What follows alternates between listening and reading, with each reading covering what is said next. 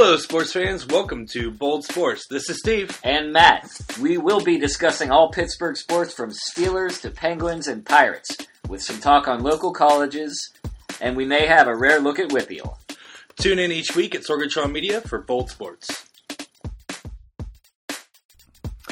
Hey, folks. Welcome back to another episode of Bold Sports. Matt and I are here with episode 106 after Thanksgiving break, we'll call it, just because our schedules didn't line up to record before Thanksgiving because of both of us traveling uh, over the holiday. I mean, you only really get like one shot at it in Yeah, a we- short week like that because like typically we don't do it on Monday. Right. So it's usually either Tuesday or Wednesday, and like nobody's recording a podcast the night before Thanksgiving. Right, and Tuesday you had your catch up to do for work to get ready to go, and Mm-hmm. I was leaving Tuesday uh, evening.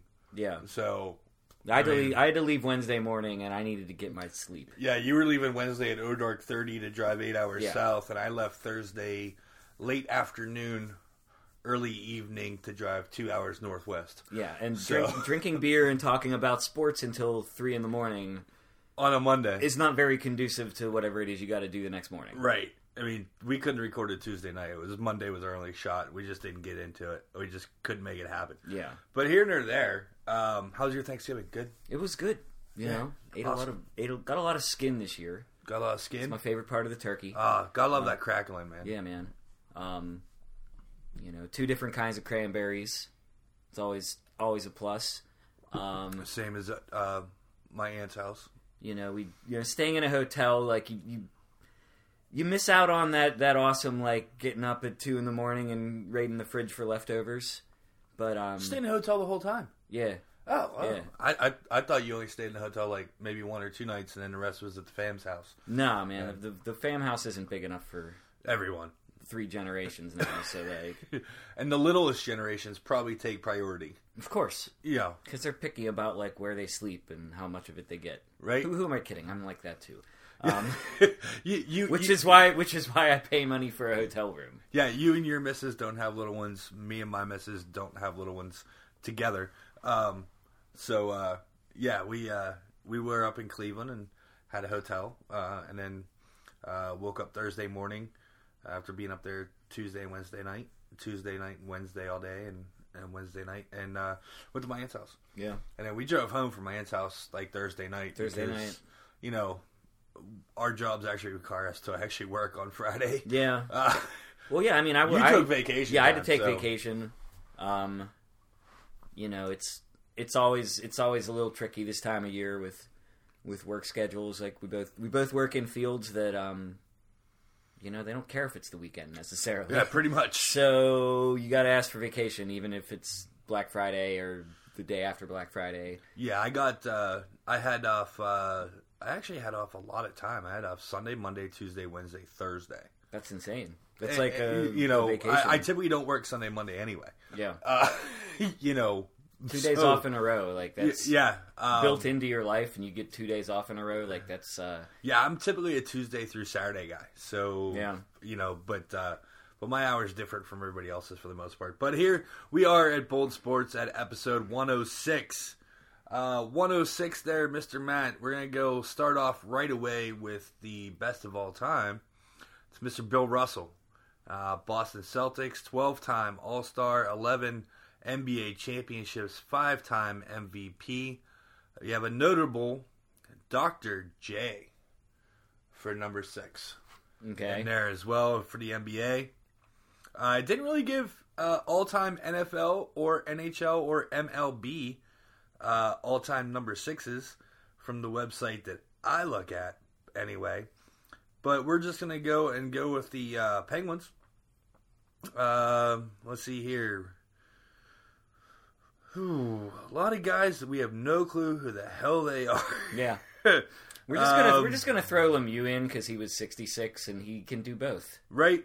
Uh, here, Lemieux. He here we go. Here we go. We'll start. Uh, we'll start where we where we really started paying attention to the Penguins. Um, Jeff uh, Cochran, Okay. ninety two. Okay. Peter Ahola, ninety three. Mike Ramsey, Neil Wilkinson. Here's one that we sh- that everybody should know: Bob Boughner, Okay. Mike Berry, Mike Wilson, Richard Lintner, uh, Martin Strbak, uh, Nolan Baumgartner, Ryan Whitney. Everybody should know that name. I remember him. Uh, Joel Kwiatkowski. Wonder if he's in relationship to Andy. Same spelling, same crazy ass Polish Uh, name. Yeah, I don't know, man. I had side note, I had some like shingles blow off my roof while I was away. And uh Huh. and the the uh, insurance agent I talked to about my claim also had that same last name. Huh. But he was from like Meadville. Yeah, K W I A T, or yeah, K W I A T K O W S K I. That's the Jagoff Brewer, right? Yeah, Yeah. yeah. I, That's fo- I follow him. yeah, that's the Jagoff Brewer. Uh, That's, prob- that's probably why I remember the name. I don't I don't remember anyone for the Penguins who ever had that name. otherwise he is uh, he's the head brewer over at Hitchhiker Brewing. Uh, ben Lovejoy, 2010 to 13. Scott Harrington, one year, 15. I remember, yeah, Scott Harrington. Trevor Daley, Daley uh, was good. I like Daley. Daley's got a you know, couple and he got he got rings. injured. Daley was cool because like he got injured, but he was still on the cup team, and still and played. he got the cup like right after Crosby got to handle it Yep. because Daley's mother was ailing at the time, Mm-hmm. and you know they, they figured like, well, she waited long enough. Like, let's not wake her. Let's not make her wait one minute more. So even though he was an injured defenseman and not like a top scorer on the team that actually went all four rounds of the playoffs, they let Daley handle the cup. Well, Daley and that, that was a cool that was a cool moment and a good leadership lesson by the captain Sidney Crosby. Right. Well, Daley has two cups with the Pens, and then uh, Jamie Oleksiak, uh, who is no longer with us. So That's okay. We're we're okay with that. Although they are kind of hurting at defense right now, so They are. maybe maybe, maybe we shouldn't celebrate too soon. Uh, how about some Pirates? A bunch of names before we were even thought of that I don't even recognize wearing number six. Every shortstop from the era where the numbers were based on your position. Pretty much. Yeah. Um, let's see here. Uh, let's move into the '50s era. Um, still no names that I actually uh, know. You weren't watching pirate baseball in the fifties? I wasn't even thought of in the '50s. I wasn't either. But I, I bet if I was, they would have they would have cautioned me to stay away from the pirates because they were pretty So, bad. uh, so here's a name that we never got to see play, but we should all know as Pirate fans. Uh, Rennie Stennett. That's a great name. Yep. Um, never saw him play. Never saw him play either. I, Um, I I know the name. It's that's a great baseball name. He was on both World Series teams in the 70s. Uh, Ward number six, of course, he was a shortstop.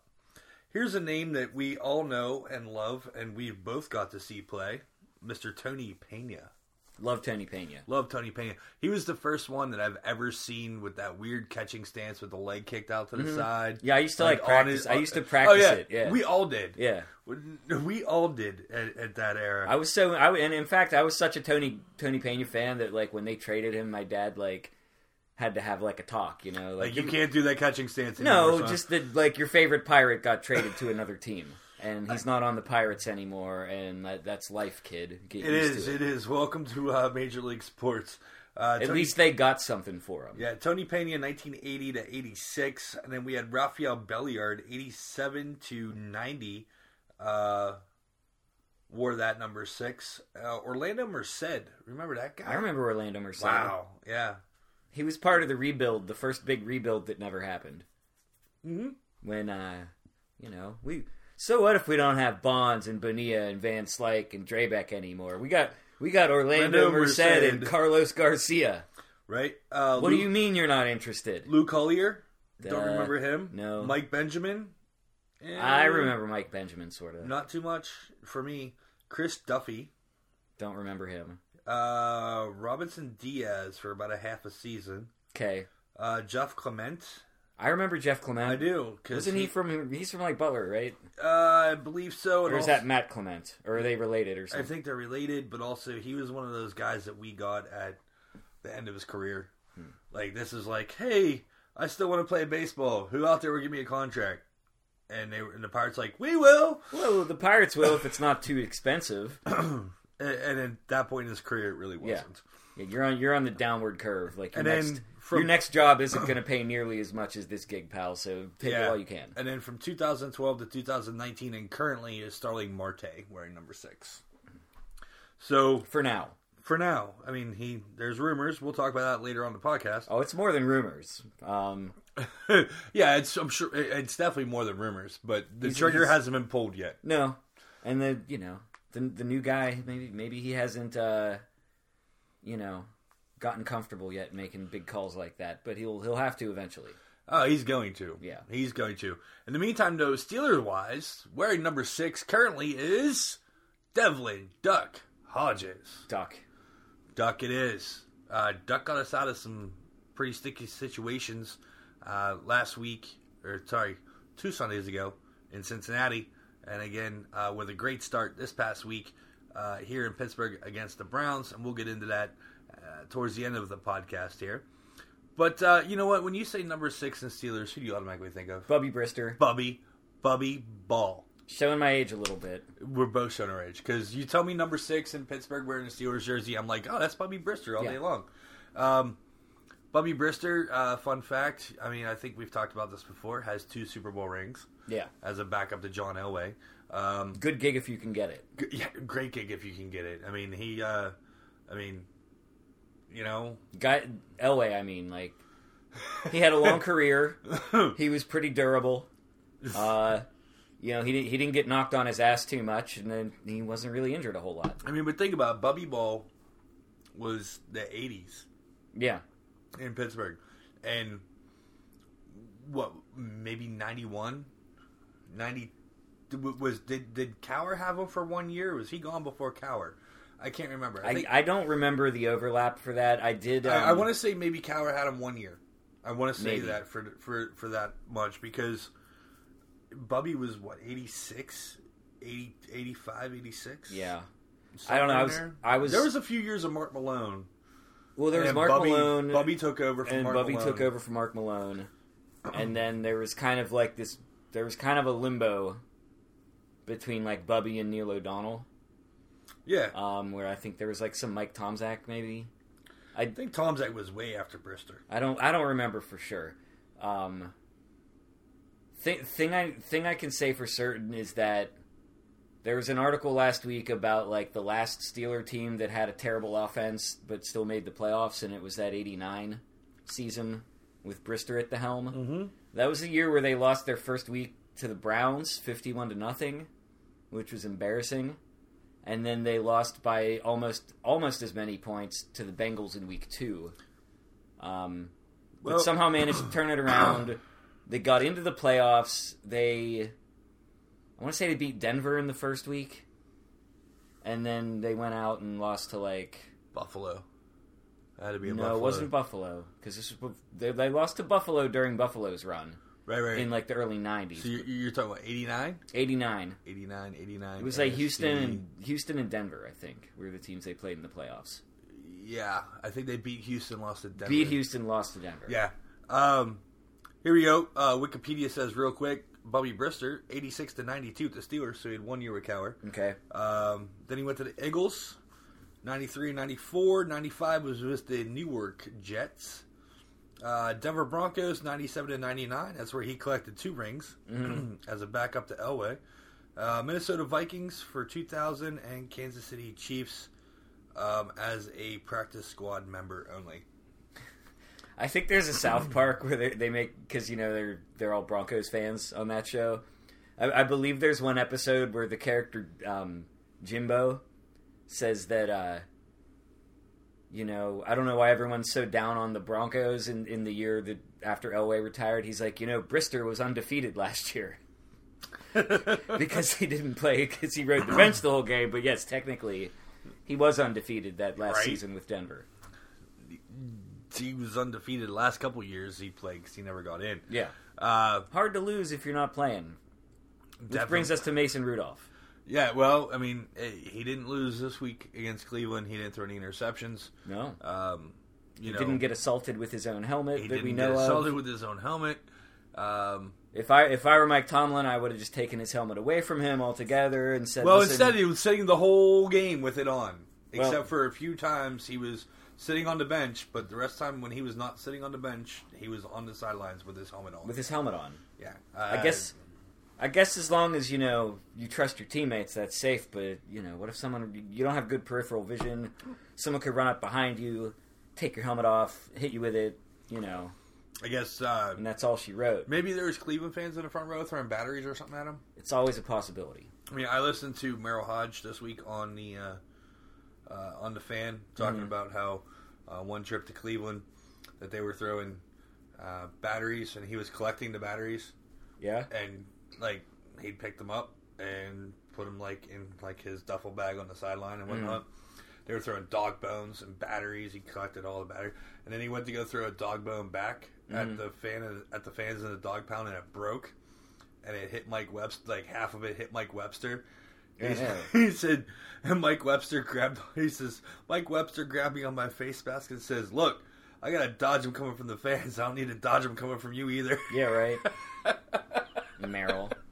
We, we think you are some kind of. That was like Merril Hoge's like second or third year in the Yeah. league because Mike Webster played to eighty So Mhm. I mean, yes. you know, uh, hell of a time there. So we're gonna keep on this little football talk here. We're gonna get off the Steelers and the number six. So we're gonna call this episode the Duck episode with the number six. quack quack. Quack quack. But we're gonna go into the WPIAL, which are going into state finals. Mr. Matt over here should be uh, smiling like a butcher's dog, with uh, Central Catholic versus Dauphin Rams in the six A finals coming up this weekend. Um, how, how you like your odds? I, I I don't know. Yeah. Are there odds? Yeah, I don't. I, I, I, I'm sure there's odds in a high school game. Yeah. But I mean, Um. I mean, obviously, you're a Central Catholic grad. You're going to be like, yeah, Central Catholic all the way. Uh, cool. Mm. Um, I know you really haven't been keeping up too much with uh, high school football and so forth. Not And since the Whippeals. Like I, I know they played state college in like the quarterfinals of states, but I didn't. them the hell I didn't. out. I didn't get any updates last weekend. You know, it's surprising, but they don't really talk a lot about Pennsylvania high school football on In like, North Carolina? on like the Raleigh local news. yeah, Um, so yeah, I, I missed out on that, but I'm I'm glad to know that my boys are in the state final. I like their chances better this year because they're not playing a team from Philly for a change. yeah, they're playing Dauphin Rams, which is out of Dauphin County, which Dauphin County is still eastern Pennsylvania, but it's more central. That's where that's where Harrisburg is. Yeah, Mhm. it is. And, and I believe the Dauphin Rams are not a prep school, nor nor a nor a private Yeah, Catholic it's a public school. Um, it's what like Central Dauphin. Uh, no, no. This is Dauphin Rams. Central Dauphins a prep school. What? I think. Okay. I think. Don't hold me to it. Okay. I was just going based off what the PIAA gave me on the spreadsheet on who's playing who, Okay. and it didn't say anything about Central Dauphin. Okay. It just said Dauphin Rams. So, Well, it's weird to name a private school after the county that it's in. eh, You know? It's possible, Don't you have like a saint or something? right? Or is it named after like the the baby French prince, the Dauphin? You know, who like was missing and we don't ever know what happened to him. so So he ended up in Harrisburg, is what you're saying.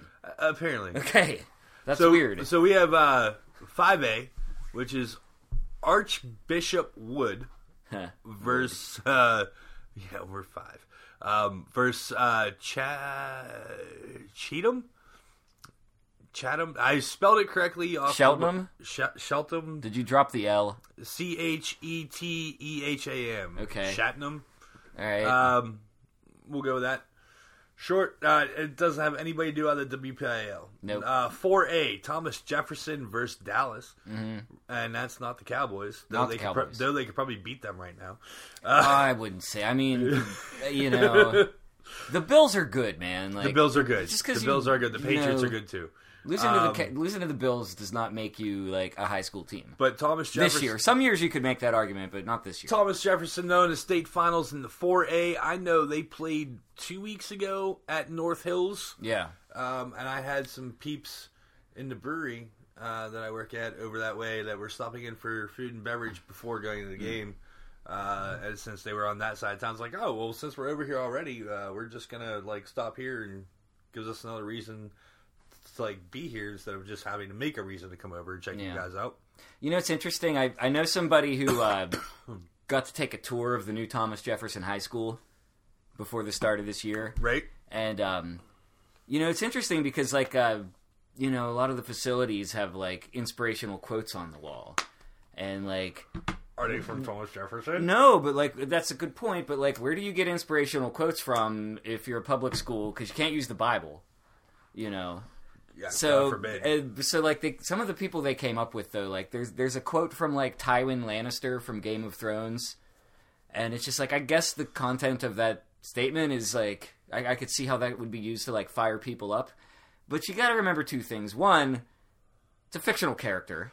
True. Okay, those words were not ever spoken by anybody like other than maybe like a writer for Of HBO. relevance. Secondly, the guy died on his toilet.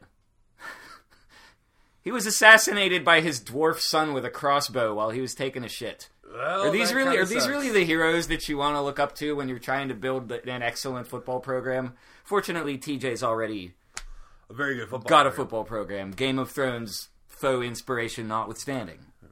Well, we'll go to 3A. You got Central Valley versus Wyoming. Central Valley is out of uh, Beaver County. Yes. Um, Central Valley, of course, is the merger of Monaca and Rochester, who used to be big rivals. yes. Now they have combined their powers. and there's Central Valley. you I have a I have a friend of mine from high school.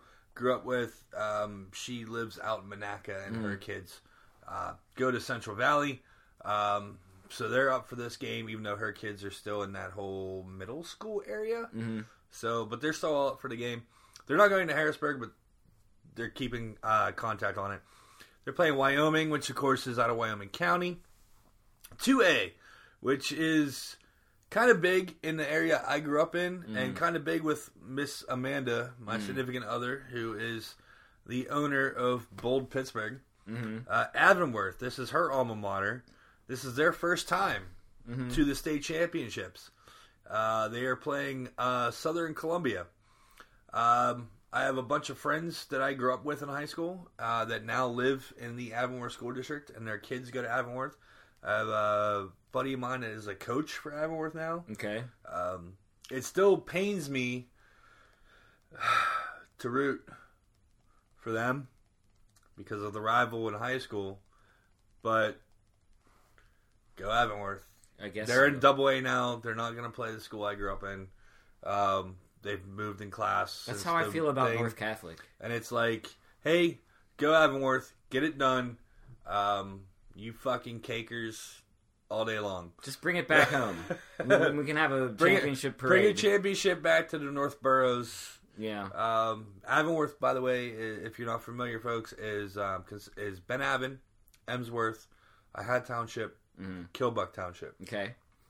I didn't. So- I didn't know exactly. I just. I know that like driving on 65. Sometimes you see. Yeah, once you get past Avalon like crap. Ci- City, Yeah. Bellevue, Avalon, and then Ben Avon, Emsworth, Kilbuck, Ohio. It's kind of nice out there. Yeah, it is. Uh, when I was a kid, I Not mean, that like Ross Township and Westview are like crap, but no, no, no, no, no, no, not at all. Uh, Avonworth's definitely uh, been coming up. Their football programs doing real well. Mm. Uh, Dan Cuban, uh, hopefully you listen to me. Uh, I don't know if you do or not. I brought you beer back from the beach. Damn it! Uh, but he's a coach. Guy. He was actually a quarterback uh, for me in high school. Oh yeah. Uh, so he was he was on the rival squad Mm-hmm. playing in the rival high school. Now he's coaching the rival high school. So um, go ahead, Avonworth, get it done, bring it back, and we'll see how it does. They're playing Southern Columbia, and then in one A you have Farrell playing Bishop uh, Gofi Guilfoyle. Goodfoil. I knew I spelled that right and just couldn't pronounce it. Um, Gilfy.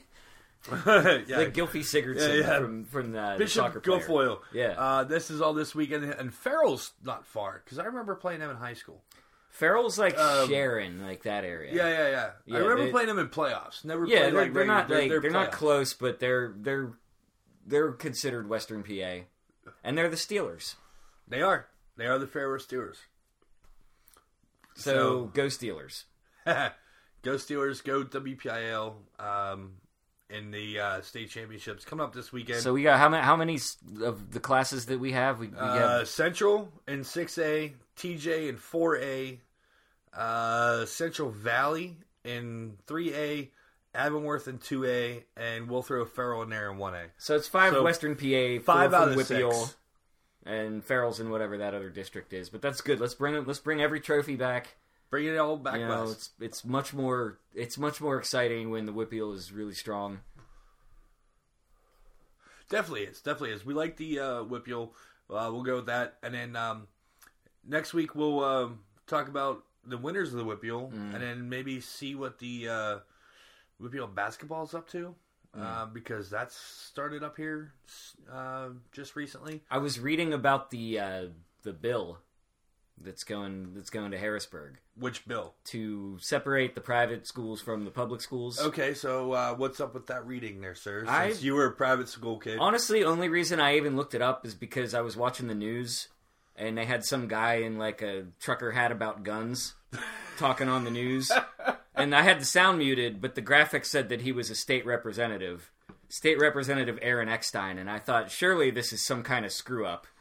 And that this this is actually like the owner of like some gun store and not a state representative from Ellwood City. But no, like I looked him up, like he he's not wearing a trucker hat in his official photo. He's wearing a tie, just like everybody else who goes to Harrisburg for those reasons. But yes, he is the author of this new bill that would, you know, split the public schools from the private schools, and each would have its own championship, and then the champion of each would play each other for like a final championship. Um, and it's I don't really know a lot about it except for that it's got the support of like the, you know, the private schools and the public schools seem seem to be on board with it. Um, you know, it, it's it only covers certain sports that have like a high level of participation, but if other sports Football, like basketball, Yeah. baseball. yeah, like like boys and girls basketball, soccer, you know, baseball, softball. Um, if other sports want to get into that sort of thing, they need to have like at least fifty schools statewide to participate. Well, that would be the team sports. The individual sports probably couldn't participate. Well, Uh, yeah, but I mean, with the individual, like, and you also get into gray areas like track. You know, is technically a co-ed sport. it's a co-ed I mean, the, sport, the it- events, the events are separated. yeah. But Uh, so so like track, cross country, golf, tennis, um, you know, uh, swimming. mhm. Those are the individual sports where you're on a team but you play individually. Yeah. Wrestling, Yeah. wrestling's a big one in this state. Mhm. Um, you know, but yeah, the team sports: uh, football, basketball, boys and girls, baseball, women's softball, volleyball, men's and women's. You know, Well, that's a big another big deal about this bill is that it would it would eliminate the transfer rules. oh, So like, you know, as as long as like they've as long as you you could transfer from like Central to North Hills or vice versa it- without without like any lo- eligibility losing questions. an eligibility Yeah. year or anything like that. Yeah. from going from a private school to a public school, or from Yeah. a public school to a private school. Yeah, which is like important because we've seen a lot of kids get screwed Oh yeah, um, because of that. And the, you know, when when a kid is when a kid has to miss a year because he moves from like one public school district to another, you know, people always throw their hands up in the air and say, "Yeah, but what about Central and recruiting?" yeah. Um, And Central's not the only one. They're just the ones I know, that get named all the time. they do the best. they get the Um, most mileage out of that. They get the most. You know, I mean, Seton LaSalle does a good job too. Yeah, yeah. To be sure. you know, Um, but but yeah, that that's when was the last time Seton LaSalle won a state title? uh, there was a Gronkowski on the team. Uh, Was there? yeah, I didn't realize one of the Gronkowskis played. Oh, Gradkowski. Gradkowski. Yeah, yeah. Was Yeah. it Gino? Uh, uh, one of the two. Well, like I mean, okay, smart guy. Uh, if I had to, without any knowledge right now, I'd have to say, I'd have to say Bruce, just because he was quarterback. Yeah, But Gino's won a Super Bowl and Bruce hasn't. yeah, So I mean, it, it, it, it's a toss up. yeah. Actually, I think they actually might have went to a state championship without either Gradkowski on a team, and maybe lost. But here nor there. One last football note before we move on. PCN is re-airing Yes. the Pine Richland Snowball Classic on like December fifteenth. I think I saw. ah, so if you want to watch Neil Walker play football, um, tell all the Mets fans in your life to to check out PCN on December fifteenth. Because I, I we just talked about this game like a couple weeks ago on the podcast, and I was I was sitting at home watching like PCN soccer finals one night because I was bored, and uh, they they had a little halftime reminder that they're that they're going to be showing a, a classic Whippeal versus non-Whippeal state final game in the snow, and we know that it, sports are always better when they're in the snow. Definitely, uh, they are. There was a snow NFL game this weekend, uh, which was quite fun to watch highlights of because I didn't get to see it on TV. Gotta say, I missed it. Yeah, you did miss it unless you saw the highlights. Yeah. And all we saw here was highlights because it wasn't on TV unless you have the NFL package. But in the meantime, Matt, right now you're going to go ahead and grab us two more beers, and I'm going to go ahead and start this. Little read my mind. Segment. Um, you have honors. uh, awesome. My honors are the PGA Tour this weekend. Uh, the Hero World Championship is starting uh, Thursday. This is at the Albany course in the Bahamas. This is Tiger Woods' um, tournament that he holds every year. Uh, you have the top 18 players in the world are invited to play in the tournament uh, down at the Albany course. Uh, it's a great time. I've been watching a lot of the. Um, I've been watching a lot of the uh, lead up into uh, uh, this tournament. Uh, interviews with Tiger and Brooks Koepka and Rory McIlroy and so forth. Um, they say that this is more like a vacation to them that happens to have golf involved and a tournament that's worth a couple million bucks. And also, a lot of these guys um, that are the top 18 in the world will be playing together or against each other the following week in Australia in the President's Cup. Um the President's Cup, of course, uh, is the off year of the Ryder Cup. Uh, the Ryder Cup is held every other year. Uh, last year, the Ryder Cup was held in France. Next year, the Ryder Cup will be held here in the U.S., and I believe it's at Whistling Straits. Ah, I thought you were gonna say Frosty. Oh, that'd be great if it was a Frosty Valley. I'd love to see what those guys would shoot there. I know what I shoot there. Yeah, Uh, you could really, really stack yourself up against the greats. Yeah. I mean, shit. All I else mean, being equal. I mean, it's a nine hole course and it's par 37, and I shoot a 40.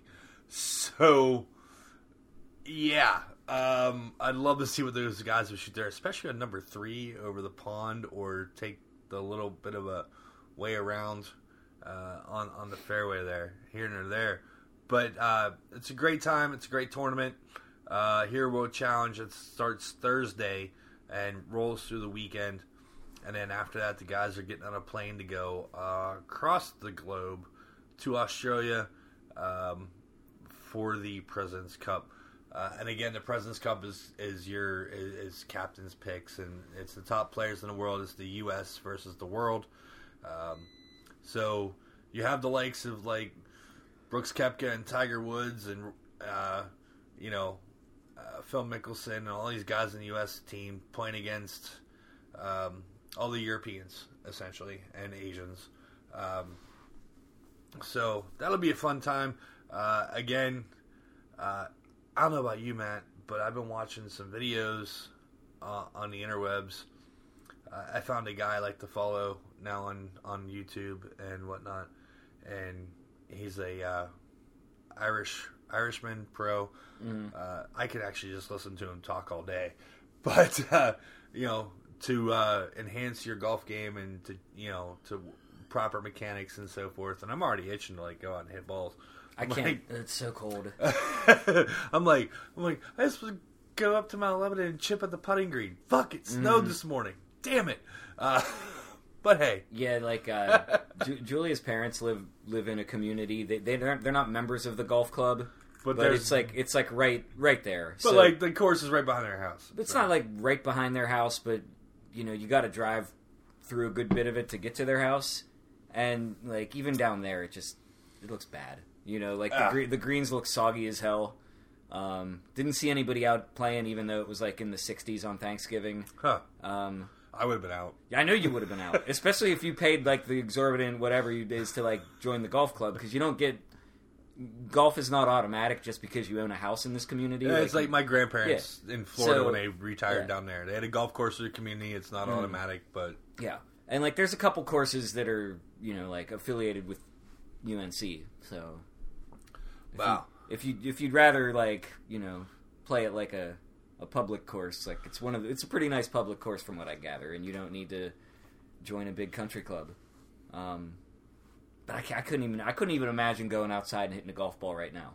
Oh, currently right now in Pittsburgh it was twenty some degrees out, Yeah. and there and it snowed. Well, between the time Amanda got home and we stayed in the house all night, I went out into the kitchen uh, to make a grilled cheese sandwich because I was still hungry, and I'm like, I'm gonna make a grilled cheese sandwich. I looked out the window, I'm like, there's snow out on the plants in the backyard, and I looked out front, and I'm like, well, it's on the street or sidewalks. Fuck, the steps are covered in snow. Matt, be careful walking up. You Uh, didn't say that. I didn't say that. That's I had to I had to rely on my wits. I know. What if Uh, I was some ignoramus who had never seen snow before, Steve? I could have died. I know, right? Ama- Amanda even told me. She, she goes, "Did you tell Matt to be careful on the steps because you haven't gone out?" And I'm like, Matt's 40 Uh, uh, and is uh, from Pittsburgh. I, think he knows how I steps told, work I, in the I- I told her, I'm like, I think Matt'll be all right getting up the Yeah. steps. There's handrails. well, I, I, I, I freaked. I didn't know what the hell to do. I ended up just army crawling up the hillside. Ah.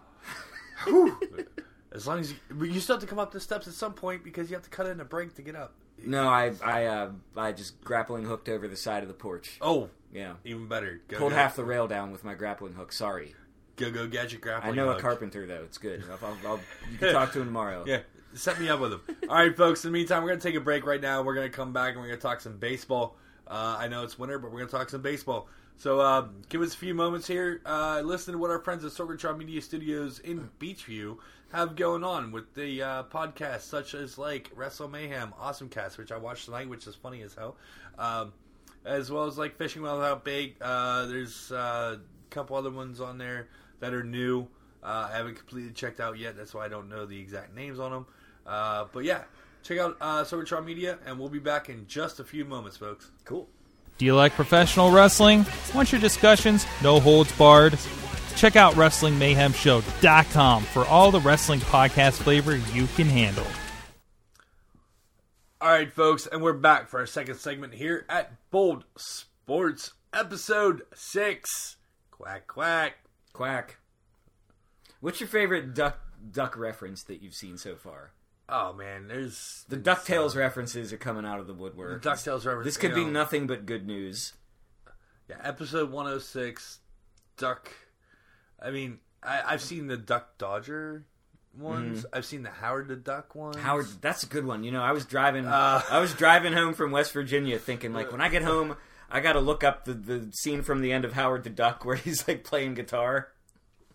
right? And it, it, it by the time I got home, I was it was other things were on my mind apparently because I didn't I didn't spend half time of the Steeler game watching that clip, and I should have Yeah. Um, doing yeah, dumb shit like I mean, I- unpack instead. I, I've seen, um, you know, his face plastered on the big floaty duck that was in the rivers for a while. Mm-hmm. Um, you know, I, there's a lot of good memes out there. Yeah. Um, There's like a change.org to bring the duck back. I'm sure there is, especially now that we have a duck at quarterback. And how about the uh, Steelers uh, not or the stadium or whatever it is not allowing duck calls into the stadium, but yet people still got them in there. I'm, I'm sure. Uh, people still got, and they showed it like on like TV. Like here's the duck calls in the stadium, and even the announcers like, yeah, they're not supposed to be able to bring those in here. And then they showed like some people like with the duck calls and like security like coming down, like mm, got to give them up. Jag off. That's my kid's inhaler. Hands Uh, off. Right. Here's the thing about duck calls. They don't go off in a metal detector. Yeah, because they're made out of like wood. They're made out of wood. And here's the other thing about duck calls that a lot of people might not realize. If you're really good at duck calling, you don't need a toy. You can just do it with your mouth. Right. Well, they showed these uh, two ladies. Now, is that what Duck Hodges is a champion of? Like, duck calling? duck calling with his mouth? Or like blowing on like a little Uh, thing? I think the duck calling uh, it involves a your mouth and b an actual call. Not like turkey calling. Turkey calling has the little reed inside. Yeah. you put a reed in your mouth. Um, But you can duck call by just like putting your hands up to your mouth. And, yeah, like, you can. You know, you can. I'm not sure exactly. I want. I need to know more about his craft. I need to know more about his method. He needs to go on Marc Maron and like talk for an hour about duck calling. Marc Maron or Mark Madden. Mark, no, fuck Madden. Marc Maron, Okay. the guy who's who will record an hour and a half podcast about like what makes a one joke funny or not funny. You know, can we can we overthink the duck calling? Mark Madden does not spend enough time like thinking. Period. Mark to Madden, overthink anything. The only thing to listen to Mark Madden for is hockey, and that's it. I don't. the only I, thing he makes dude- me hate hockey. I, I like Uh, hockey less when I listen. to You him. know what? I he makes you think about hockey because he is actually very good and knowledgeable about hockey. Yeah. and that's all I take him for. And when he Mm. Apparently- starts talking about baseball and football, and then he goes off on his rants, I'm like, I'm done with you. I don't like. You want to talk? You want to talk hockey? I want to. I'll listen to him talk hockey all day long. I don't mind his baseball takes because they're very like dark about the yeah, Pirates. most of them, yeah. And he's not wrong. We're almost dark about Um, the Pirates. I blocked him on Twitter the second, like within 30 seconds of Juju fumbling the ball in that game last Oh, year. God. I blocked him on Twitter Yeah. because I was just like, I just can't. And unfollowing him isn't going to do enough because everybody who like tries to interact with him, I'm still going to have to see all his bullshit. So like, yeah, like I've, I've been, I've been like blissfully unaware of him. But I did, I did watch the uh, the the Subway Final Word on oh, Sunday. Nice, And you know who needs a raise if he hasn't gotten one recently? It's Alby Oxenreiter. dude. You Because the- every Sunday he's got to sit in a room With with, Madden, Madden, and Stag Stags, and Dejan. and Dejan, And yeah. if he's not Yeah. getting paid, he needs to. You know what? You watch the final word. I watch the number one Cochran sports show on Sunday Yeah. nights. So I try to flip around, and usually CBS makes it possible because like the the the late the late game runs long Yeah, the pushes game, yeah, the everything four, back, yeah, the four o'clock you know, game runs longer. and it's it's like ten forty five, and like God friended me is just getting started, and Yeah, you're like, yeah. ooh, I get to watch a whole hour of sports talk. like this, like this week was, um, like this week, uh, uh, Cochran sports show didn't get started until twelve twenty. yeah, You know, something like that. But here nor there. Um, speaking about Mark Madden going dark about the Pirates, we're gonna talk about the Pirates real quick. yeah. Let's all get dark. Uh, so how about Duck. the uh, Pirates release catcher Elias Diaz? Okay, All right, not that big of a deal. It's if you had said five years ago that that's what's going to happen, it would have been a big deal because he was supposed to be the catcher of the future. he was supposed to be the catcher of the future, and he, He didn't- did not prove that whatsoever. he wasn't even good enough to keep Kevin Stallings in the minors for a whole season.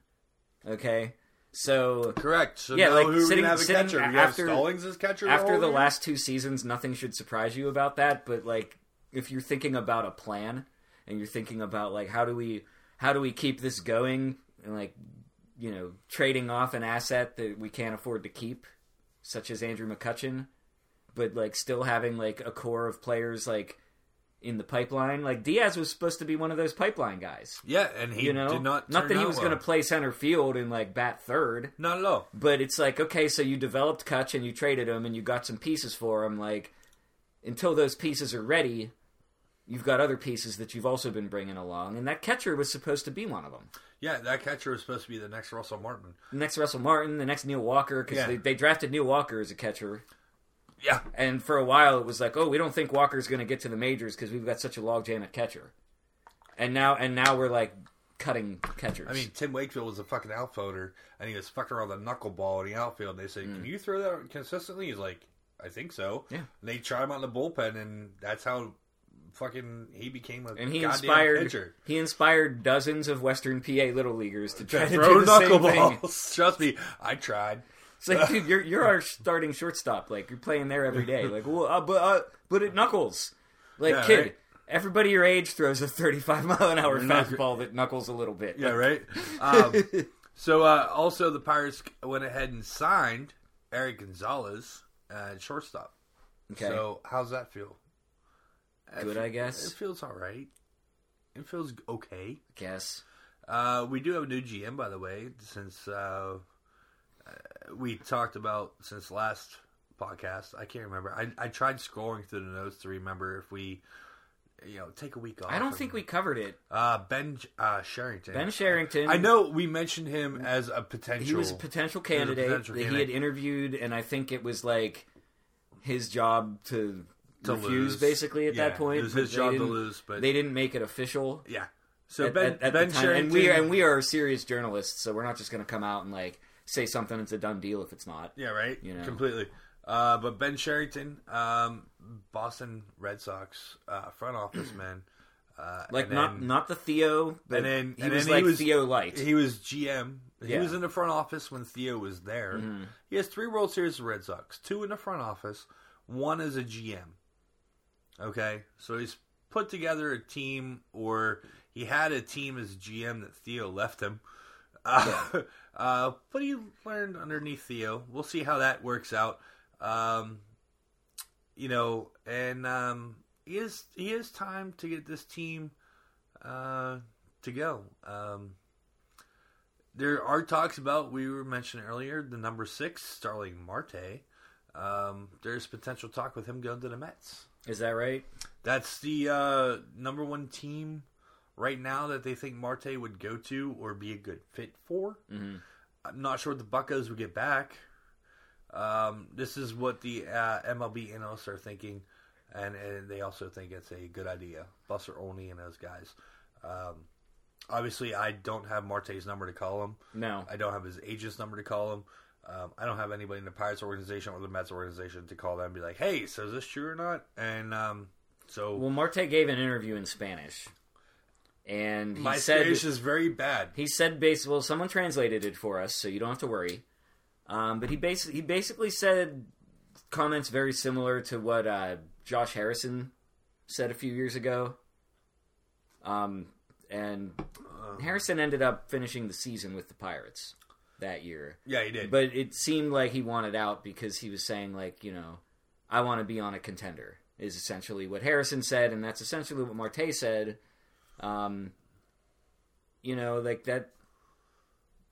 That could be like that could motivate the Pirates management to go out and like get a few pieces to put around Marte to turn them into a contender. well, we have a new GM. We'll see what happens. We're gonna leave it up to this guy. This GM is rebuilding, and he's already got a valuable asset that wants to be traded. So I think it's going to be a done deal before too much longer. Who's the player on the Pirates that you do not trade that you would consider untouchable? I guess Bell, if you have to name one. That would be mine too. Um, That would be mine too. Um, in terms of pedigree as a prospect, like Cole Tucker, but he hasn't shown anything in the majors to like warrant that yet. But if he comes out and has like who's the other kid that came up with him? uh, the second baseman, Yeah, I forget. It, it escapes me. he, he had that fucking amazing hitting streak. Um, as a rookie. Yeah, Shit. I Of watched course, so little Pirates, dude. They I know, lost dude, me. I mean- they I lost. mean- I'm sorry. I'm not even qualified to talk about that I- right now. neither one of us Uh, are. I don't think Mar- Marte wants out. Bell had a, a monster first half and an eh second half. And if they don't do something about their pitching, like none of this matters. Reynolds. Ryan, Reynolds. Ryan Reynolds or Bryan Reynolds? Bryan Reynolds. Bryan Ryan, Ryan Reynolds is Deadpool, Yeah, right. which is a Marvel comic, not DC.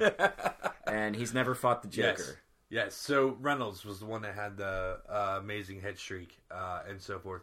I, I would consider, yeah, yeah, keep him, keep Tucker, uh, Bell. He's under a decent contract. you know, uh, keep him. I would consider him an anchor. Yeah. Um, pitching staff wise, I think it's all up in the air. I mean, if Unfortunately, unfortunately, you're- Taillon's injury history. Taillon's Taillon's gonna just- be out next year. He's just never. Taillon's gonna be out next year. So so there's that. Um, you've got Musgrove. I, Mus- Joe Musgrove, Musgrove is Musgrove You know took what? his new manager to Primanti's today. I don't know if you saw that on Twitter. Joe Musgrove. I did see that on Twitter. Joe Musgrove is i- is on the brink of a Pittsburgh folk hero. Maybe, Maybe. maybe on the brink of a Pittsburgh folk hero, where he's one of those guys that is like a down and dirty, gritty dude, hmm and you'd also like want him in a bar fight at Jack's. Yeah, he's like Uh, he's like Maurkice? Pouncey without the three game down you know, two game um, suspension. I, I've met Joe Musgrove. Mm-hmm. Um, he's also a hell of a golfer, by the way. Um, and I'd want him on my side in the bar fight. Uh, well, he's really tall. uh, six six, yeah. Mm-hmm. They call him. Big Joe. They call him Big Joe for a reason.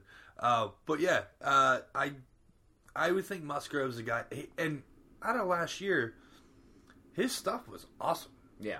Um, you know, uh, he got kicked out of a game for throwing two inside.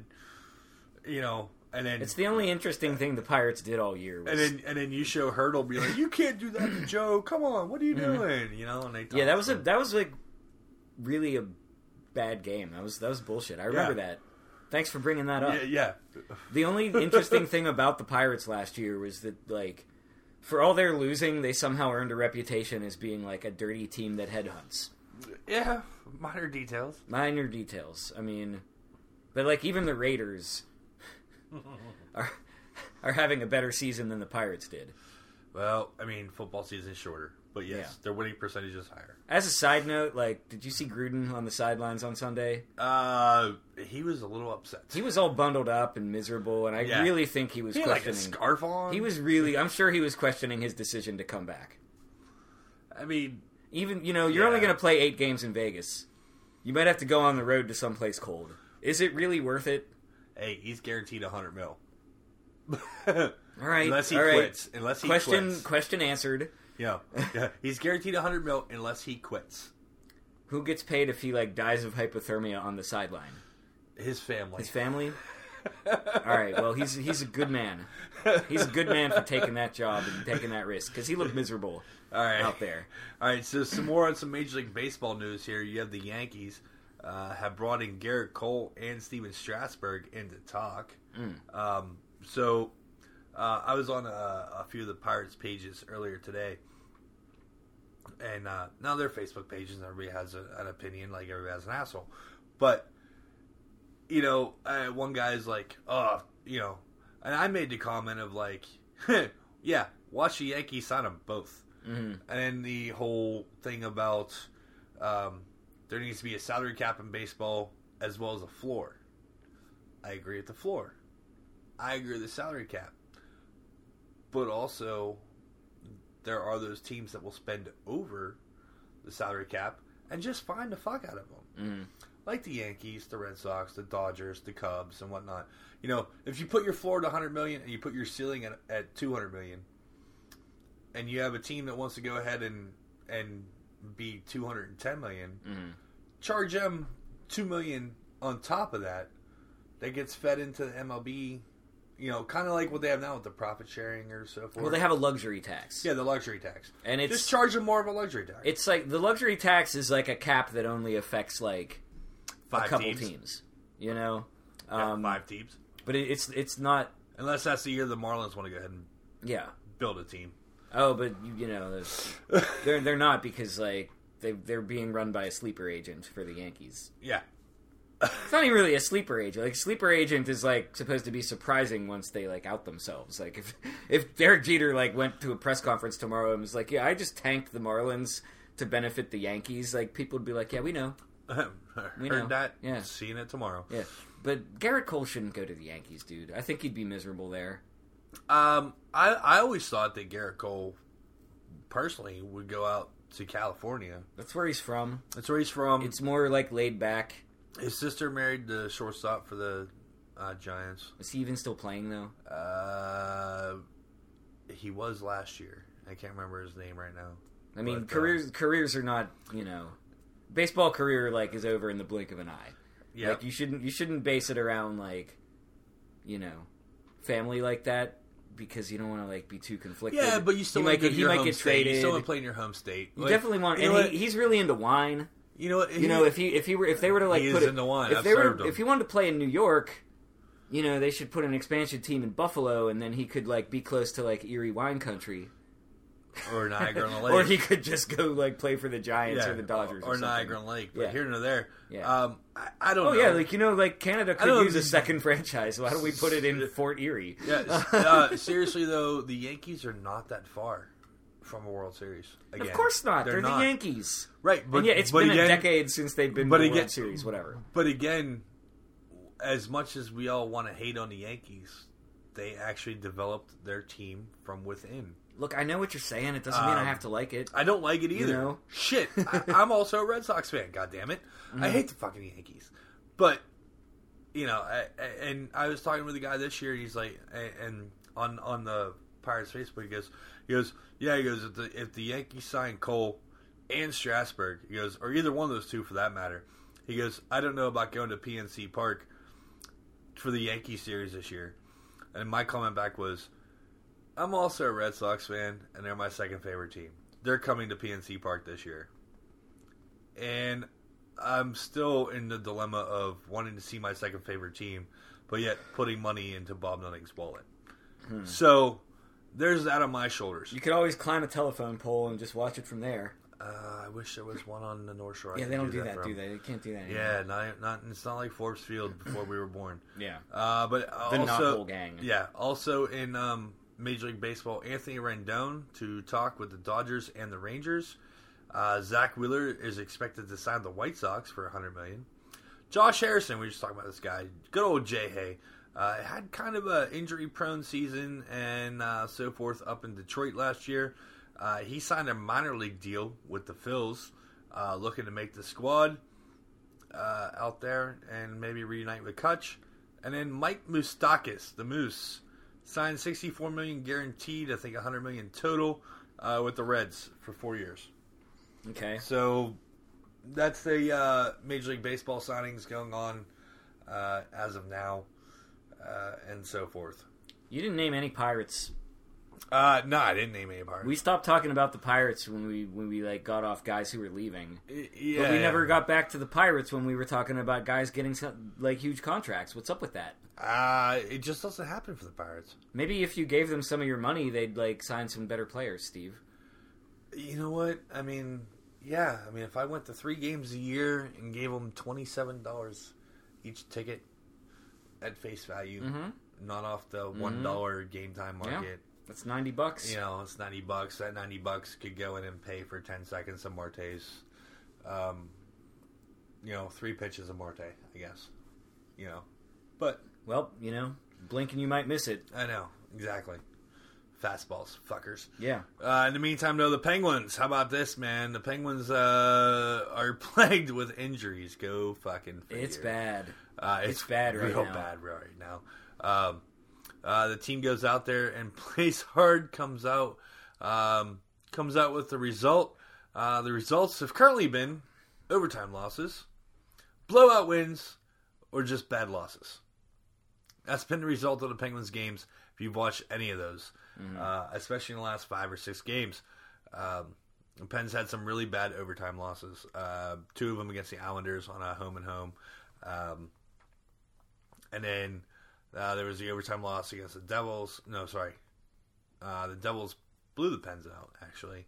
Uh, and then they came back home uh, and had a huge win over top of Vancouver. hmm Um, Devils fired their coach today. The Devils did fire their coach today. Um, I'm not sure who's stepping in. Alain Nasreddine is going to be coaching them Okay. for now, anyway. Um, Well, Ray Shero's the GM. Ray out, Shero's the GM. GM out there, so You know, Ray Ray Shero figures like, hey, you know, you fire the coach mid-season, you win a Stanley Cup. That's how it works. uh, he did it once. Mm. You know. Uh, I just, I'm surprised the Devils were that bad. I haven't, haven't been following them. I a really ton haven't this year, followed the Devils too much but they, either. they, it seemed like they they got high draft picks, and they've got a former MVP, and they went out and got Subban. You know, and like you, you thought they were going to be better. Like I remember saying to you, like the Devils are loading up. Um, but like what happened on paper compared to what's happened like on the ice, you know, there's a discrepancy there. So oh man, uh, the Devils coach are goes. nine, nine and fourteen and four. Wow, nine wins, fourteen losses, four overtime losses. Yeah, um, and they are at the bottom of the Metropolitan Division. Uh, your Capitals, of course, are leading the Metropolitan Division, twenty nine games played, twenty wins, four losses, five overtime losses. Uh, the Penguins are right there at 14 wins, 9 losses, 4 overtime losses. Uh, they are currently in fifth position in the Metropolitan Division, which, of course, if the season ended today, they would not be making the playoffs. Also, in your Eastern Conference United Division, you have the Bruins uh, are leading now with the Panthers, Sabres, and Maple Leafs in the top four. I mean, again, hockey's a long fucking season. Uh, in the meantime, um, yeah, it depends. Ten points uh, out of first, uh, three points out of third. Uh, again, are, have been riddled with injury. Um, they bring they've been bringing up a lot of guys from the HL, the ECHL, uh, to play. They probably won't be here later in the season. Um, I mean, you got a core group of guys playing. Crosby's out till probably after the first of the year. Malkin had a hell of a game against Vancouver, but then didn't do shit against Columbus. I mean, you know, it, it's it's painful and trying at times. Yeah. Like they go out and they, they, they skate around and they, they play the game and they, they back check and they forecheck and you know Murray plays great. I mean Murray got kind of slapped on the wrist there Mhm. uh, whenever he got pulled from the game. Jarry went in. Jarry goes in and finishes the game. They end up coming out with a, with a tie. Jarry goes in the next game and wins, and then Jarry goes in the following game and gets pulled and put Murray in. Uh, it, it you you can't have a revolving door at goaltender. You got to get one hot, and, Yeah. and keep them going, and that's what it is. especially when it's like, you know, on paper Murray is so much better than, you know, Jarry or DeSmith. I think Um, honestly, in my personal opinion, and throw something at me if you think I'm wrong or an asshole. I have an empty bottle here. Oh, perfect. Um, I think Murray walked into a completely awesome situation and won two Stanley Cups way too early. Uh, not saying he's got a big head, not saying he's an asshole, but I'm just saying that he walked in to two Stanley Cups really too early in his career. Maybe didn't have a full appreciation of how hard it actually is. Yeah. Um, uh, didn't pay his dues, didn't pay his time, didn't, you know, walked into a really good team and a really good team around him two years in a row. and the teams dropped off. And the around him. teams dropped off around him last year and this year. And the Pens are keeping their core together, which the core is Crosby, Malkin, and Letang. Mhm. They've made peace with Kunitz at the uh, end of the 2017 Cup. Um, you know, Trevor Daley went to Detroit. A lot of guys left. Um, you know, uh, th- they made some moves. They brought some guys in. They didn't work. They got them out.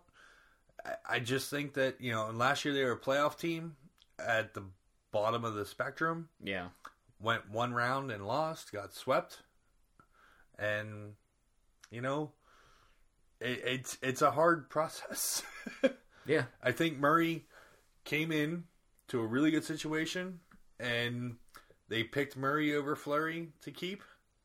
And honestly, I think the Pens made the wrong move in retrospect. Two years later, Yeah, because they could have traded Murray before that expansion draft even happened, and probably got some like decent prospects for him because he looked like a future number one goalie. right? And then they could have protected Fleury and let someone else go. Yeah. Some some defenseman who is Or bound to or, get injured. or they anyway. could have just put Murray on waivers and said, "Hey, you know, here Mm-hmm. you go," and they have one goaltender left on the team and protect Fleury. It's all retrospect. It's all. I mean, we're not GMs of a franchise. If you were playing video games, they made the right move. Yeah, Because in video games, like, you know, the stats are the stats, and like, you know, yeah. an older goalie with good stats is not as valuable as a young goalie with good stats. You know, if Mm-hmm. if I were playing like franchise mode on on Xbox, like I would have I would have let Fleury go because Yeah. he was older. But yeah, like, thir- 32 year old. thing about video games- 32 year old goalie with three Stanley Cups and this, that, and the other thing. And you got a 22 year old goalie with two Stanley Cups and, you know, I'm just saying, man. Like one of one of those cups, you know, Fleury didn't really have that much to do with, you're and that was, correct. that was their thinking. you're correct. Was that like Murray won us a cup, he did. And he got a ring for it, and he's got another ring for a season where he contributed a lot, but you know wasn't like the main guy in the playoffs. Mm-mm. Um, so you know what I mean? Like video game logic, it made perfect sense, but sometimes the real world, actually, most of the time, and this is a good thing, the real world is much more nuanced than the world of video games. Don't you agree? I do agree.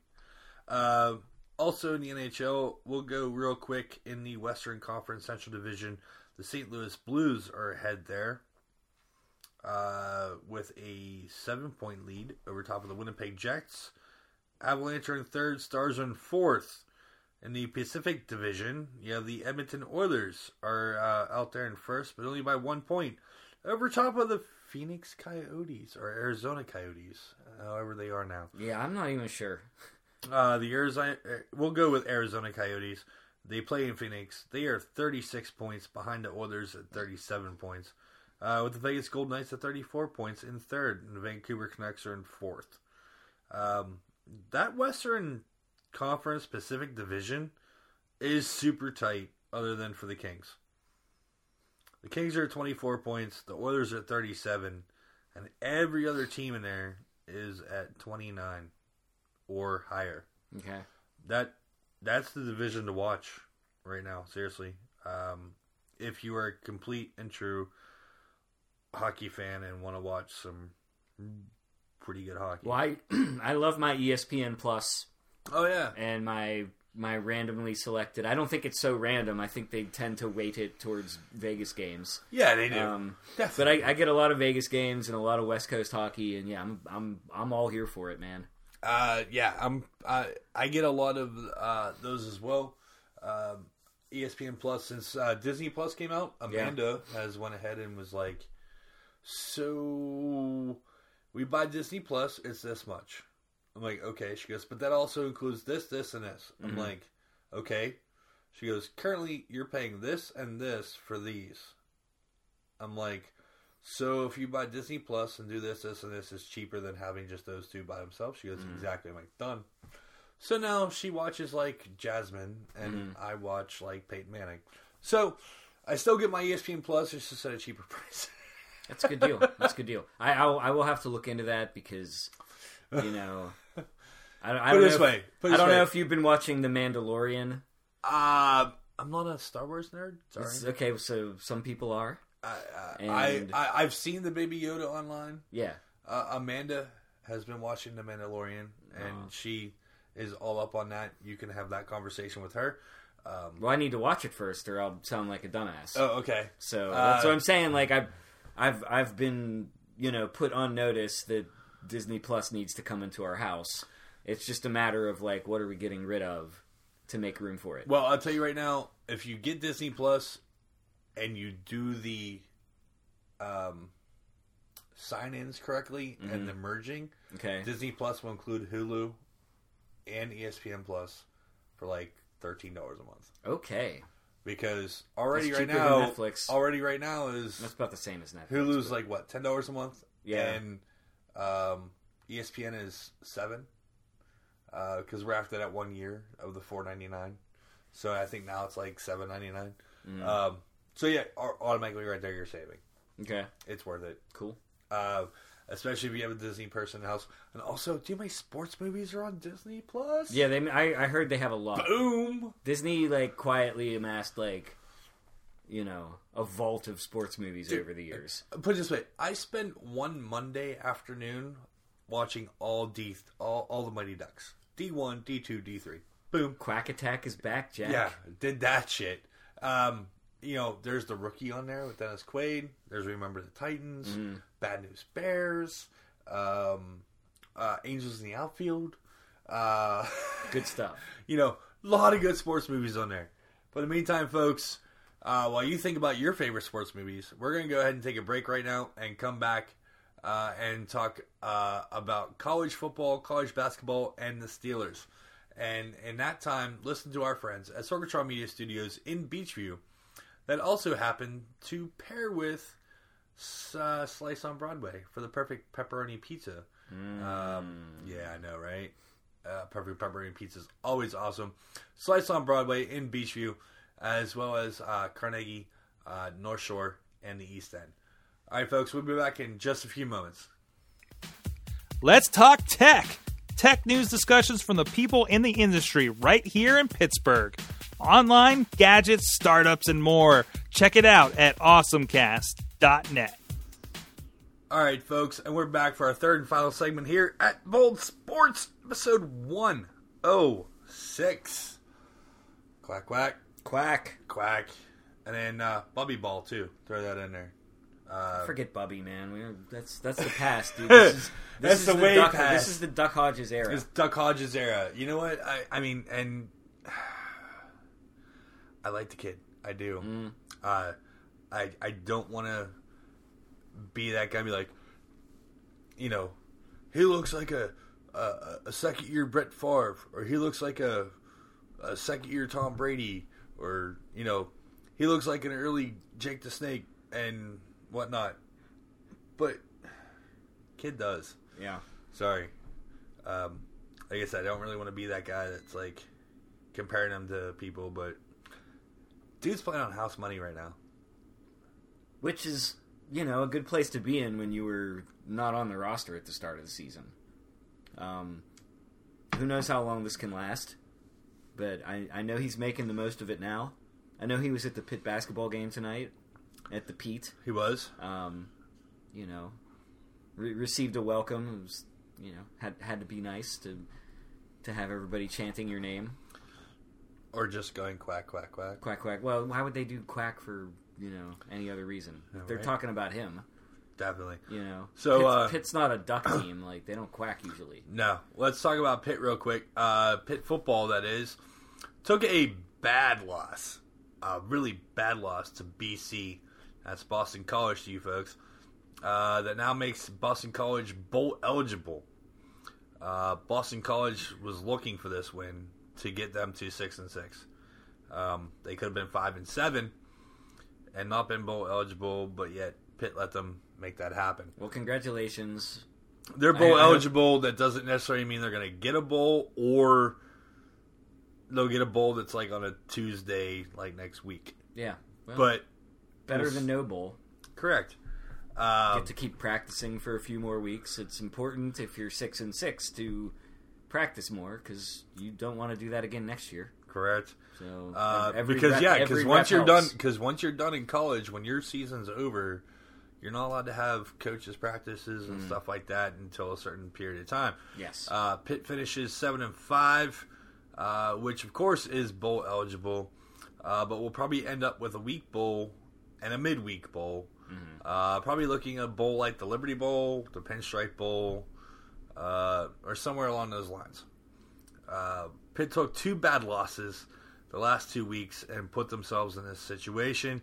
Um, th- they took that loss in was it Virginia or was it Virginia Tech? Virginia Tech. Virginia Tech. Virginia Tech. They did lose to Virginia as well, but Bad. Virginia's actually Virginia. good. Virginia was the first game of the season, Mm-hmm. and I'm like, why is Pitt playing an ACC game week one? And Narduzzi's like, well, we're gonna get out there and get it going and get it going week one, and we're gonna do this the next couple years. I'm like, what are you doing, dude? like, I mean, Honestly, though, they're so they're so unpredictable. Like, it, week one games are very unpredictable. no, I mean Pitt football is unpredictable. yes, they are. they might win a week one game against a conference opponent. You never know. They did it in basketball. They're going they're they're going to blow it somewhere else. You know, they're they're going to be just barely on the cusp of bowl eligibility. Um, but they'll pull off some surprise wins. And you know, like it didn't it didn't hurt to play a tough game in week 1 when you had Penn State coming up in week 3. I mean, they look they look decent against Penn State. They looked really good about What against happened? Penn State. Um, they played a bunch of sad ass teams after that. Yeah, and then got into a harder schedule. Uh, harder than Penn State. harder in their conference. I mean, they uh, Penn State was a tough game, but Penn State they actually showed Penn State the way. Honestly, because Penn State they when they played Penn State, they showed Penn State we can beat you. We just needed ten more minutes. Yeah. is what it came down to. They figured out Penn State way too late. Is how that game came down. Uh, there was one bad coaching call in that Penn State game, That which that goal line that goal line, yeah, uh, they they they should have taken a field goal. Mm-hmm. They have plenty of time left. That was a bad coaching call at that aspect of that game. Yeah. Um, and if that if that coaching call wasn't made and they would have taken a field goal, they would have beat Penn State because they had Penn State's number. They figured them out. They figured out the defense. They you know they figured the offense of Pitt figured out what Penn State's defense was doing, and Pitt's defense figured out what Penn State's offense was doing. That game was uh, one call made that game. Literally, that's a coaching decision right there that fucked that game up. Um, not the saying re- they would have definitely won. I'm not saying they definitely would have won, You but take the three points and then Yeah. you trust the defense that has held Penn State yeah, to like two scores yeah, at that point. definitely. Um, but no, Pitt, uh, Pitt, Pitt, Pitt wants to uh, kind of fuck themselves uh, here and there, and they did it again. Uh, they did it against Virginia Tech in Blacksburg, uh, putting a zero up on the board. You know, Uh, and then they have Boston College in Heinz Field, Senior Day in Heinz Field, um, and then uh, getting beat up by Boston College. Who Boston College isn't that great? Obviously, Obviously. They, they they they're six and six now. They're bowl eligible. They're gonna get like the Belk Bowl, wherever that's held, Charlotte. on like a Tuesday. Um, Belk is like Next the week. Macy's of the South, if you didn't realize. heard. So yeah, I didn't I didn't know what it was either. I was like, "What the hell's a Belk Bowl?" And my girlfriend's like, "Oh, well, that's like the you know you go to a mall down in Charlotte, and that's like the big department store, Right? Yeah. Okay, cool. There isn't a Macy's Bowl. No, there isn't. There probably should be, but they probably hold it in like They New spend York. all their money on those damn balloons." That they're not even allowed to like let fly. that was so sad, dude. They're like, yeah, they had the parade. The weather didn't stop the parade, and like Pikachu's like rolling down the street. Right, yeah, yeah. Just they, like, they weren't allowed to let the balloons fly high. Yeah. They had to keep them down low. You know, at a certain point, it and there was ceases still to couple be a balloon, and there were still a couple and it's, balloons it becomes that a got giant away. beach ball. And there were still a couple balloons that got away. Well, you know, Uh, you'll have that. Yeah, windy in New York. Balloons, balloons are notoriously You know what? like that. I'll tell you right now, the day before on Wednesday in Cleveland, oh my god. You want to talk about wind? Whew. I had to hire a roofer yesterday, Steve. I know about wind. Uh, uh, Amanda almost got her nail ripped off. Her nail? Her nail Wow. by opening the car door on the ninth in Cleveland. It's avenues. So on 9th Avenue Pier, Why'd you guys go to a pier? because that's where parking was for Rock and Roll Hall of Fame. Oh, okay. yeah, yeah. It's very windy down around there. It's hard. It's hard And to of course, avoid we're on Lake yeah. Erie, right? Yeah. So we pull into the parking spot, and the wind's coming from west to east, and it's blowing. And we're sitting in the car, and I'm looking at the lake in front of us, and we're in the uh, behind the seawall, Mm-hmm. but the wind is just pushing whitecaps over, and like you just see like spray, and I'm like, huh. So I go ahead, and the man's like, I'm. She, and she opens the car door, and the car door like opens up briefly, and then whips open, Ooh. and then catches her one of her nails on her hand, and then like takes it with her, and the car door slams next to the car that's next to us. Cringe. Nobody was in there. I'm like, oh shit, I'm sorry, you know. And then she's like, ah, fuck you, asshole. And I'm like, I didn't do anything. She goes, no, not you, asshole, the wind, asshole. I'm like, all right, cool. and then I go get out of the car, and as I get out of the car, my Steeler hat almost flies off my head, which I was wearing forwards at the time, but still almost comes off my head. It was ridiculous. Put it this way. There was 15 foot swells on Lake Erie that were breaking over top of a seawall in front of Brown Stadium. Okay. What's that tell you? That they should have been 30, 30 feet high, and then they would have maybe like flooded the stadium. That would have been awesome. But yeah, no, I mean there was like seriously like 20 to 25 foot swells on Lake Erie. I mean, I'm assuming Baker Mayfield actually lives in the stadium because I mean, the, the commercials tell us that. Say. The commercials tell us that. You know, I, I would like to see how Baker Mayfield would deal with like a weather-related insurance claim. Eh, You know, I don't think he would handle it as coolly as I did. correct. Uh, but in the meantime, handling things coolly in the ACC is Clemson. They're running the conference right now, um, and that's in the Atlantic Division. Uh, the Coastal Division is always up for grabs with Virginia uh, this season to uh, take on Clemson is what it's looking out to be um, in the championship for the ACC. Uh, Pitt lost to Virginia Tech, and Virginia left them out to dry. Uh, Wake Forest and Louisville uh, will be relegated to a uh, tie for the second in the um, Atlantic Division of the ACC. Okay. So, um, honestly, in the ACC, Wake Forest, other than Clemson, Wake Forest was the best team in the ACC, um, but they were behind Clemson.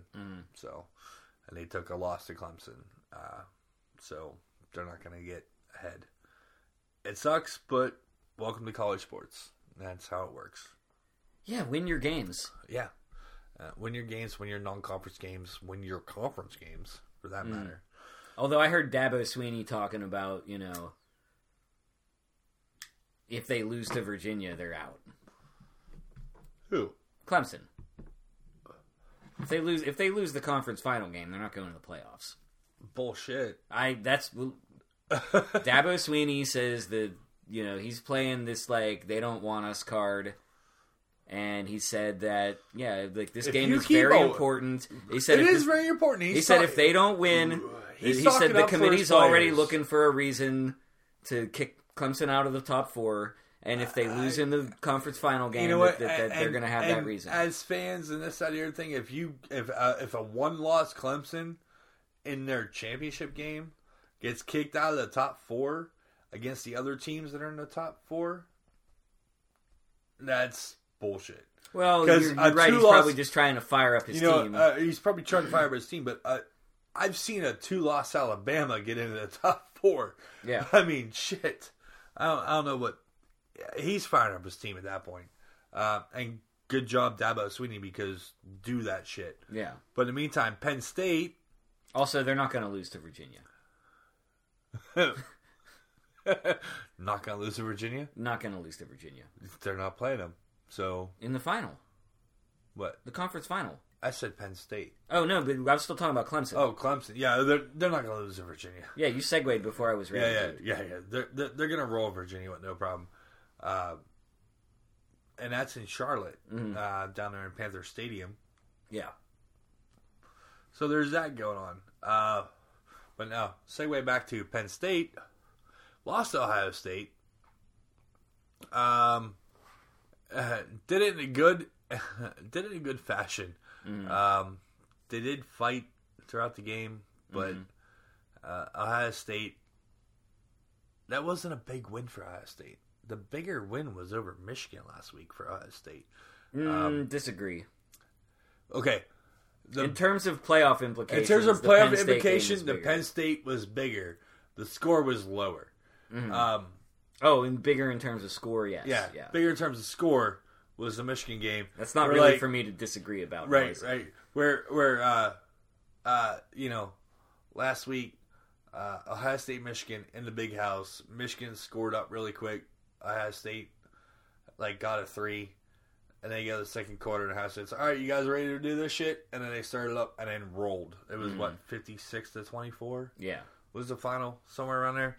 But it's like, oh, Michigan has a glimmer of hope. Let's put it on them, and they did.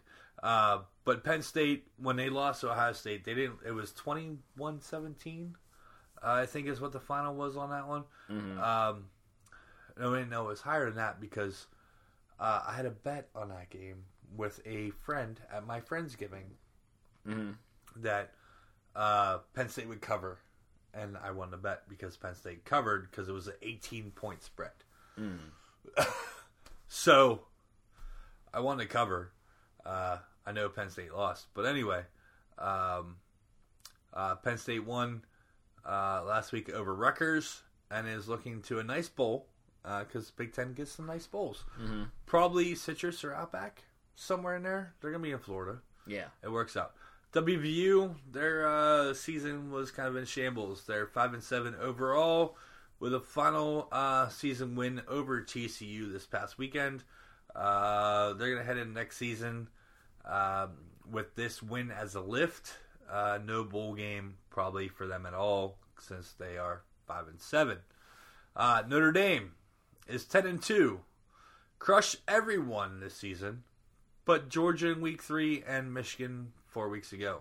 You know, Notre Dame has the same record as Alabama and a better record against ranked opponents than Alabama. And Notre Dame won't get ranked ahead of Alabama because they are still Because independent. Alabama. Because Alabama. That happens. Also, while I was looking this stat up, did you realize how many independent teams are still left? There's not that many. No, there's not. And while we're sitting here talking about this, real quick, um, what bowl do you think Notre Dame will get? Oh, I don't know. I haven't looked at the projections. Um, they'll probably get a New Year's Bowl, though, I would assume. It's like twelve teams that, that are in play there for those six games, and they're not not to be selected from the teams that are making the playoffs. So yeah, like Notre Dame, are they a are they in the top sixteen?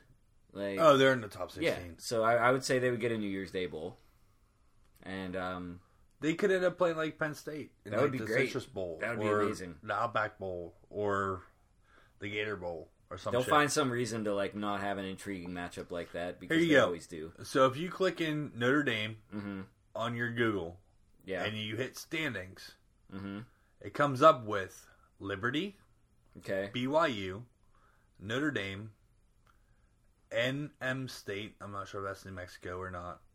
Uh, Army and UMass are the last teams that are independents. Okay. So you look at stuff and you're like, huh. Everybody's going to be in a conference within the next five years. I bet. You know, there, there's just no point to being unde- to being independent Anymore. Yeah, Um, really. When there were more independent teams, it made more sense. But like now, you've got to like look at Notre Dame. Like you, you know, they've, they've had to like make a deal with the ACC. You know, so that they have some way of scheduling, you know, contests for all their other sports. Um, and that deal involves them being sort of like one foot in the conference in football and one foot out. Right? They are because um, they have to play five ACC teams You know, a year to be Mm-hmm. able to be ACC for every other sport. yeah, So, uh, Notre Dame, as much as we love you and as much as we love you being independent, join a fucking conference. Well, you know, they Pick should have joined the Big Ten, but the Big Ten didn't want them. nope. It would, it would have made more sense geographically. They would have been able to keep their rivalries with Penn State, Michigan, Michigan State. Purdue. Yep. Um, you know, even Indiana, like not not really And a rival, and- but it's they an can in-state. play. They can play the first three games of the season non-conference against uh, USC. Mhm. Yeah, Stanford. But that's the thing; nobody does that anymore because with with these like expanded conferences, you don't want to, you know, play your non-conference games against big competition. That's that's why Pitt doesn't play West Virginia right now. Well, and they they will never play Penn State and WVU in the same season ever again because they have like three games, you know, to devote to non-conference opponents, and they've got to make room for your Delawares and Akrons. Akron. Well, Penn State playing Akron. Mm-hmm. Uh, Pitt playing Bowling Green or Youngstown State or Yeah. whatever. Uh, college sports, it's great after the first three weeks of the season. But it could it could be good in the first three weeks too. There's good games. You know, There are those good games. teams do play tough games early. Well, and then you got the SEC this week Mhm. uh, playing cupcake games because they have an extra game in the season. No, So- they're playing their their championship this week. Sorry, it was last week. Yeah. they played their cupcake games. This was a weird week though. This year was weird because um, Thanksgiving, fell late. Thanksgiving was late. Um, so a lot of the rivalry games, you know, were the week before Thanksgiving for sure. Right. Um, you know, Pitt Pitt Boston College was like not a big rivalry ever. No, no. nor nor was Pitt Virginia Tech for that matter. Um, but you know, like there there were other situations where it was just like, why is why is this the game that's on, you know, during the Thanksgiving weekend? I mean, not that I got to see any of it because I was driving, but um, apparently that Alabama Auburn game was decent. Oh, dude, it was pretty sick. it was pretty. And the worst part was, I was at work, uh, and we don't have a cable connection at work. Um, but we had, I had a person at a table that had the game on, and I was like, "So "What's going on?" They're like, "Hey, it's you know, uh, 46-40. I'm like, "Oh, okay." And it ended up Auburn won. Um, War Eagle. Um, War damn Eagle. right? Uh, but no, over Thanksgiving weekend was some great college basketball. Mm-hmm. There's some tournaments, the Thanksgiving tournaments were going on and so forth. Pitt played in one of those, uh, had some big wins over the Turkey Day weekend Yeah. tournament. Brought Yeah. some brought some hardware home. Uh, Kansas State uh, K State and Northwestern. So you had a uh, K State's what Big Twelve, Big Twelve, Big and Ten. then and then Big Ten Northwestern uh, brought those home. They played Rutgers tonight and had a win. Uh, and then this week, this Friday, they have Louisville, which Louisville is now the number one team in the country. Uh, and that's on the road in Louisville. No Rick Pitino. Doesn't matter. Doesn't matter. They're still good. They're still really good. Yeah. Um, they got to play Louisville. Um, come up this Friday. Um, both of these games were big games. Beating Rutgers was uh, was really good. That's a Big Ten team. Um, the Cardinals game is a super huge game, being an ACC game because Louisville Cardinals are ACC. Uh, Pitt is one and zero in the conference, six and two overall. Uh, they took a bad loss against I forget who. Um, shit, who did they take that bad loss to? Over some no-name team. Who's that? Pitt. Pitt lost to Nicholls State. Yeah, uh, a no-name team. It's not a no-name team. Well, I don't know what state it's in, but it's it's a team. Yeah. I've heard of it before. Yeah, but they took a bad loss to Nicholls State. Is Uh, it a bad loss for Pitt though? It is. Does such a thing exist? It is a bad loss. Uh, with, with the Jeff Capel area coming in, that's a bad loss. Um, anyway, uh, more college basketball. Penn State uh, finds themselves six and one overall. Uh, no conference game play as of now. Uh, their loss was to Mississippi. Okay. Uh, WVU, basketball power. Right? Uh, WVU is seven and zero overall. Uh, they have yet to play a conference game. WVU doesn't have a test uh, until um, until the end of the month uh, when they play Ohio State, uh, and that's still non-conference. Uh, so uh, conference play doesn't really begin until mid to late December. Uh, uh, West Virginia, you know, they're they're, playing whoever right now. Uh, ACC in general uh, is all pretty tight so far, uh, with either one and zero or 0 1 records. Um, all but Duke. Duke is uh, zero and zero in the conference. Um, Duke did take a bad loss to Stephen F. Austin. Did you get to see any of that? Didn't game? get to see any of it. That was uh, pretty crazy. Yeah. Uh, Stephen Austin, they went to overtime on that, and Stephen Austin beat Duke in Cameron, and it was it was pretty upsetting. It took him out of the number one spot. Yeah. Uh, I mean, Teams as are allowed to screw up more in college basketball. as it you should. Can, you can come back. You can rebound, if you will, um, from a bad loss in a non-conference early season situation. Like if Duke runs the table from here on out, that that'll almost be forgotten. You know, it, it, they they might not get the number one overall seed, no, but they'll still get going they'll to. still get a you know in one of the regionals be number one if if they can win out. I, but guess what? Like I don't think they're going to win all the rest of their games. You know, like they're they're usually good for a loss or two here or there, whether it be to Carolina or like Virginia, or maybe NC even a sleeper pit pit. Yeah, I meant Uh, to say sleeper pick, but I you know I had a you Freudian said sleeper slip. pit. Yeah. Maybe Pitt beats Duke this year. Hey, we'll see how that goes because I think Pitt plays Duke at Duke this year, Yeah. and they play Carolina here. Okay. Uh, or it's one or the other. I didn't. No, really because Duke Duke came to town last year. All right, so I remember that because Zion Williamson. yeah, yeah, yeah. That was So- a big deal. Well, it was Jay- bad. Yeah, Jay Z was at the game Yeah, yeah. to scope.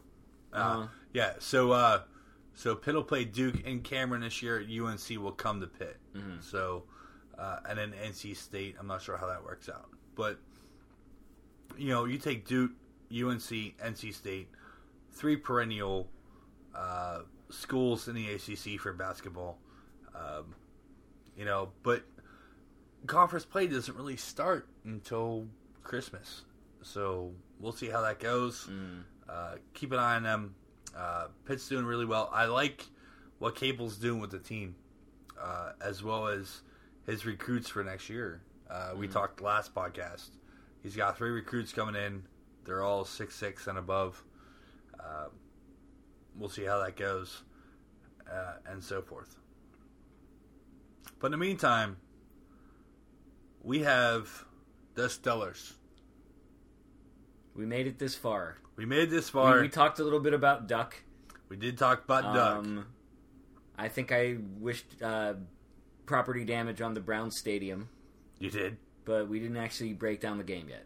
No, so uh, Duck came in in the second half of the Cincy game. Uh, of course, we didn't record last week uh, after the Cincy game. It was the right call, apparently. Yeah, uh, Duck came in in the second half of the Cincy game. He struck real quick. Uh, Two passes, uh, a touchdown, no interceptions. Uh, real quick when he came into the game in the second half. Yeah. Um, Basically, did what needed to be done. yeah, Uh, well, he wasn't spectacular, but he didn't throw any picks, no, and he didn't overthrow a bunch of guys.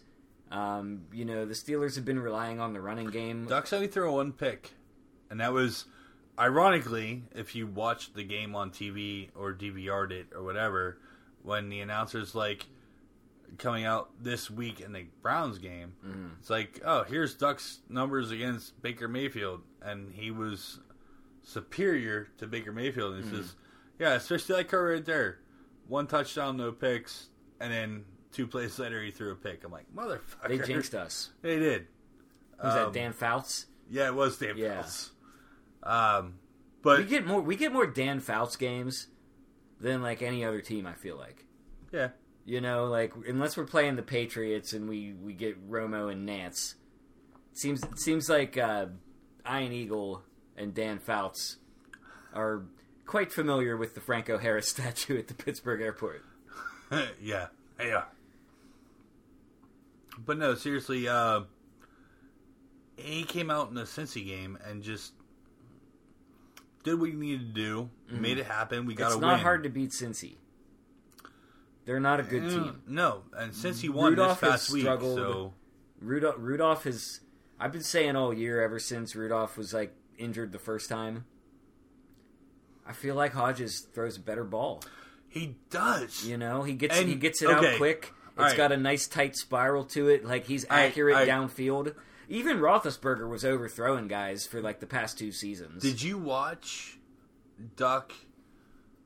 Uh, okay, so you were traveling on your way back home. You made it home. I missed like the You missed the first first quarter. half of the first quarter. All right, all right. So, right towards the end of the second quarter of the Browns game, uh, he hit Washington for that long uh, touchdown. And Washington was like falling on his butt and getting the ball and in for the touchdown. Prior to that, those passes that he was throwing were nice, tight spirals, kind of floaters hmm and he looked like he was taking some off of it to Mm. get it to the receiver. He was just throwing a good ball. hmm Um, like I said, I don't want to compare him to Brett Favre in the second year or Brady in his second year, but kid's looking good. He's looking good. Um, he's, he's starting again next week. He's Um, starting in Arizona. You know, this week coming up uh, against the Cardinals, and you have uh, Kyler Murray down there as their quarterback, number one draft pick. Um, he already beat a number one draft pick last week. Uh, I I like the kid. I do. yeah, Um, last week he had what? No Juju, no Connor, um, no Stephon Tuitt, no Maurkice Pouncey. You know, he's still not going to have to it. yeah. He'll have Pouncey this week as his center. He'll work with him all week in uh, preparation for the game. Um, Juju and Connor are what day to day at this point. Uh, we'll see how that goes. If they don't practice Thursday, they're not going to play any game on Sunday. That's pretty much how that goes. Um, we'll see how that works out. Um, how about Benny Snell? Benny Snell football. Benny Snell. Talking about that guy, Yeah. dude. Telling you, man. Like I was happy when they got him, dude. He's he's he's showing what he's got. How about his Uh, mouth guard? I didn't notice his mouth guard. Oh, he's got like the little spinner. He's got a spinner on it. what, like a fidget spinner? No, it's got it, it's got a spinner on his mouth guard. So he's got his mouth guard in, Uh huh. and it's black. hmm And he's got a chrome like fan spinner on it. Okay. It's like when he breathes out, it spins. When he breathes in, it spins the other way. oh wow. Does Yeah. it whistle too? Is it like one of those whistles you get at Chuck E. Cheese? I don't know if it whistles, but he's got a spinner on his mouth guard. You heard footsteps. No, coach. I heard the whistle mouth guard. no, he's got a spinner on his mouth guard, which is fucking ridiculous. Yeah. it's awesome. That's cool. But no, dude, like, guy's a beast. He's a workhorse. You know, he, you know, he's straight north south, man. He's not, he's not trying to like dance around the corners. You give him the ball, he finds a hole. I mean, he he had a great game against the Browns. Granted, it's the Browns. Um, you know, for all the hype about that, you know, fight and everything, and like. They should not have beat us that game. If if Devlin Hodges started that Cleveland game, things could have been totally different. well, how about Vance McDonald? Vance was awesome. Um, I will give you awesome on like five plays. Well, the ones that he made were important. That's all I'm worried about. He was offsides like three times. Well, I mean, Um, that's mental mistakes. you know, uh, okay, yeah, you're a professional. You don't need that shit. All right. He um, was offside like three times. Um, he made a couple catches that were good. Mm. You know, uh, I think the Steelers' tight end issue needs to be worked out and find a good tight end. Maybe find one in the draft. What the fuck?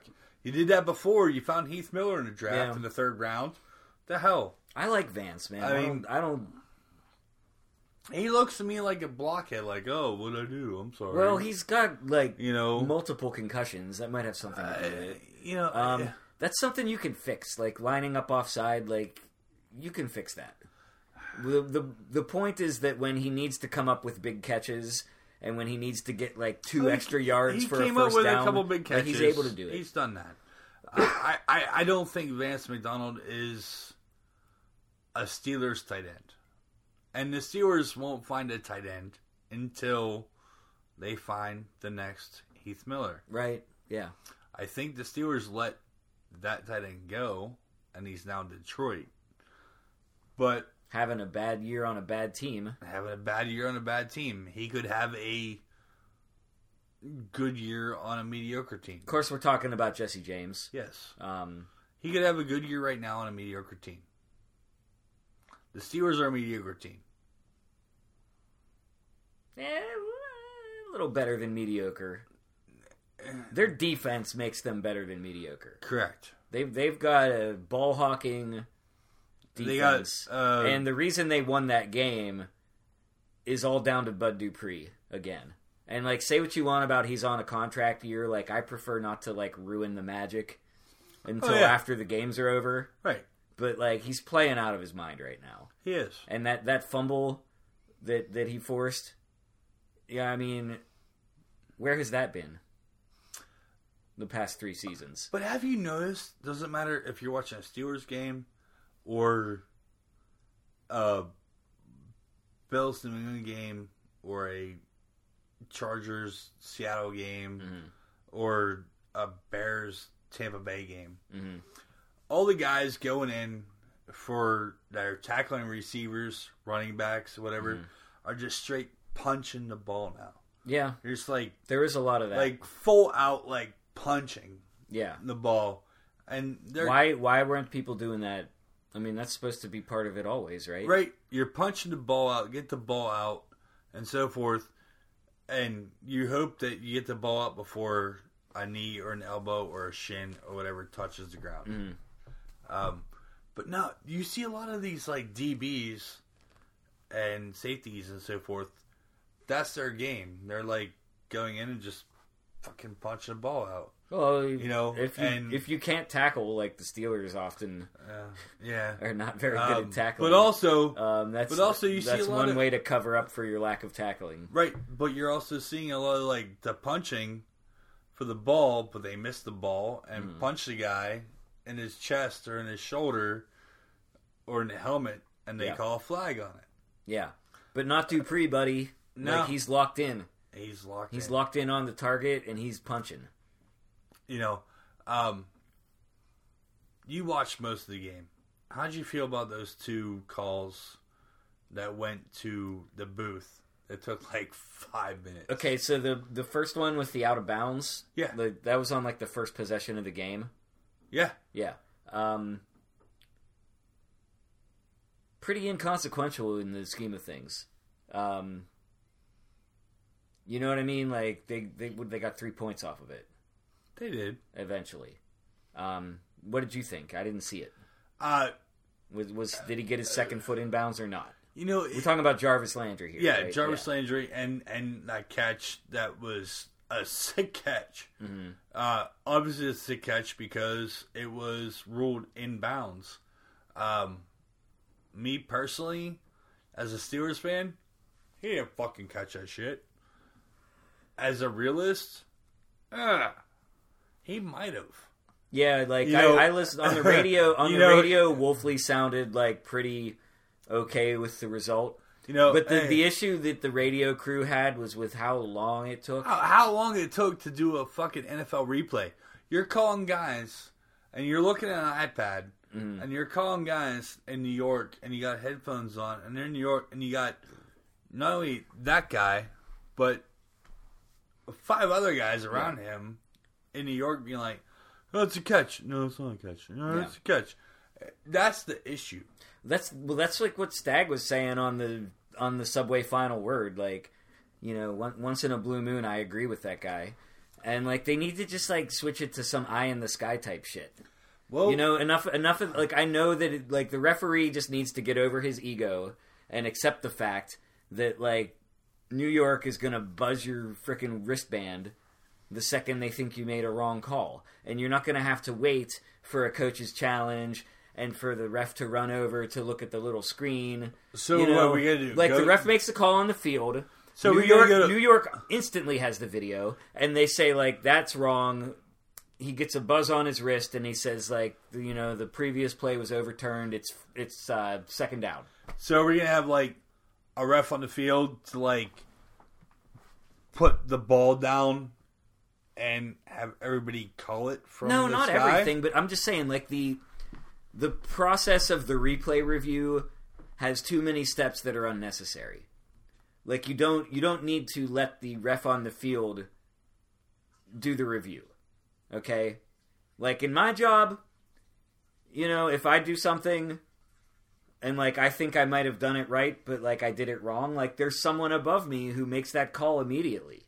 Okay? Like there's not like you know, or like in a, in a restaurant, Steve, like you, you're working the line in a kitchen, you know, you've got a pecking order, okay? And if the, uh, you know, the sous chef is doing something one way and like the executive chef says like that's wrong, you need to like, you know, make that a meal for like a server or throw it in the garbage because that's a screw up. They don't talk about it for six minutes because that would make the whole fucking check screwed up, right? It'd be correct. So like, that. you got to be able to make quick decisions and you know change change on the fly based on new information that's available. And in this day and age, like let's not pretend that it takes six minutes to see a football replay because us at home, we've already seen that replay ten times from ten different angles. And then they go to a commercial, and you go to the fridge for a beer, and maybe you go get like a bowl of chili from the crock pot, and Ooh. they're still not done with it? Chili. it. I you want know? chili now. It's it's chilly weather for sure. It is chilly weather. Oh, we went to a restaurant on Sunday and uh, Julie asked the server, "What's the soup?" and he said chili. And I didn't have the heart to tell him that chili isn't soup, but when in Rome, I'm surprised your loving young lady with her restaurant background wasn't like chili's not a soup. she's also a vegetarian now, so Oh, just in one ear and out the other. yeah, that makes sense. Yeah, But no, I understand. Um, the NFL replay is getting really, really, really out of hand. yeah. So that's where we're going right now. Um, the Steelers, on the other hand, are on the upswing. Uh, you have Devlin, Duck Hodges, uh, FCS quarterback, um, undrafted, came into the Steelers as a free agent and is doing things that not a lot of guys can do. He's winning games, coming in off the bench. He's winning games as a starter. He is the first quarterback to win his first two games as a rookie as a starter uh, since 1982. Um, so you have that going for you. Uh, he's going ahead this week in Arizona, uh, playing the Cardinals on the road. We're gonna see what happens here. I'm not sure. Um, obviously, the Steelers fan, I'm going, fuck yeah, Duck Dodges all the way, man. Um, as a realist, um, I think the Steelers are favored in this game by Vegas odds. Uh, and then, uh, you know, just just chilling. Uh, but yeah, it's a good time. Uh, Steelers this weekend. Uh, fantasy football, by the way.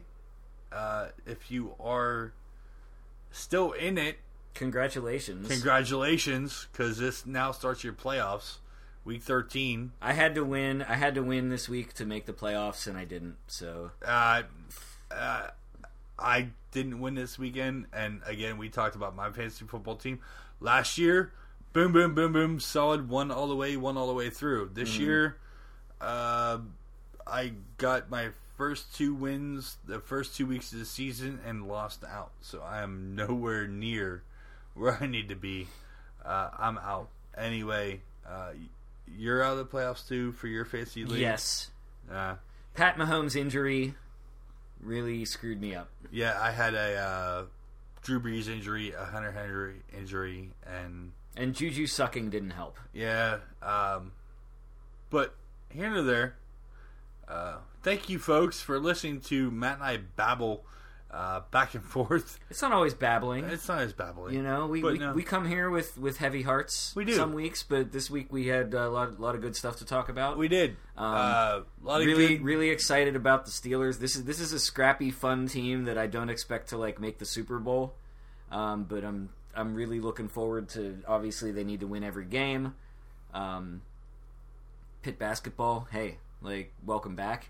Yeah. Um, those jerseys they wore tonight were straight oh, fire. the blackouts. the blackout jerseys with like Yeah. the P logo and the white Yeah, number. That's awesome. I want one. Um, we'll see about it's so you one. crazy to think about wearing short sleeves in this weather, but like know, I'm, right? I'm ready to go suns out, guns out. If you buy me one of those Pitt jerseys, I'll, I'll wear it tomorrow. Hey, by the way, Matt's Christmas present: blackout Pitt jersey.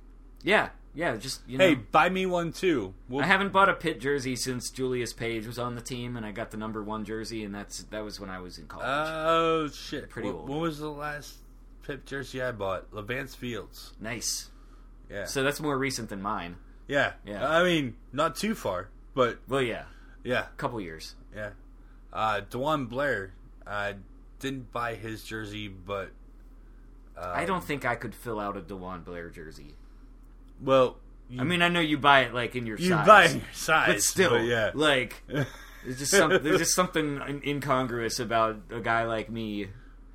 You know, wearing like wearing a four X, and also you're not allowed to actually put the players' names on the jerseys. No, you're not. But you know, if uh, if you know Ed Gainey and Dan Miller get their way, then that bill will pass, and We'll see how that know. goes. Pennsylvania athletes will be able to cash in on their likeness a little bit. All right, folks. Thank you very much for checking us out here at Bold Sports, episode 106, the uh, Duck Hodges episode. By the way. Let's go, buddy. All right, Quack, quack, quack. all right. Peace, folks. Have a good week. Good night. Hey, Yins, thanks for listening to Bold Sports. You can always listen at Sorgatron Media on Stitcher, iTunes, wherever you uh, love to listen to podcasts. Make sure to catch us every Wednesday for your recap and breakdown of your favorite local sports and news of the weekend with the upcoming game expectations. You can contact us at Steve Renault on Twitter, at MMTacy on Twitter, or at BoldPGH on Twitter. Hashtag Bold Sports. Bold Pittsburgh on the Facebook or boldpgh.com.